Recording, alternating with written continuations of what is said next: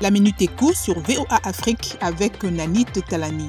Le Fonds monétaire international va verser 200 millions de dollars à la RDC pour soutenir la balance des paiements en attendant l'approbation du conseil d'administration en décembre. Le FMI a déclaré ce lundi que cela a été convenu au niveau du personnel avec le Congo-Kinshasa qui dispose d'un programme de facilité de crédit prolongé de 1,5 milliard de dollars sur trois ans convenu l'année dernière pour aider à répondre aux besoins de financement associés à la pandémie de coronavirus. Le Zimbabwe vient de bénéficier de 61 systèmes d'adduction d'eau fonctionnant à l'énergie solaire, 164 forages réhabilités et 15 nouveaux points d'eau creusés grâce au projet de développement des systèmes d'adduction d'eau potable alimentés à l'énergie solaire.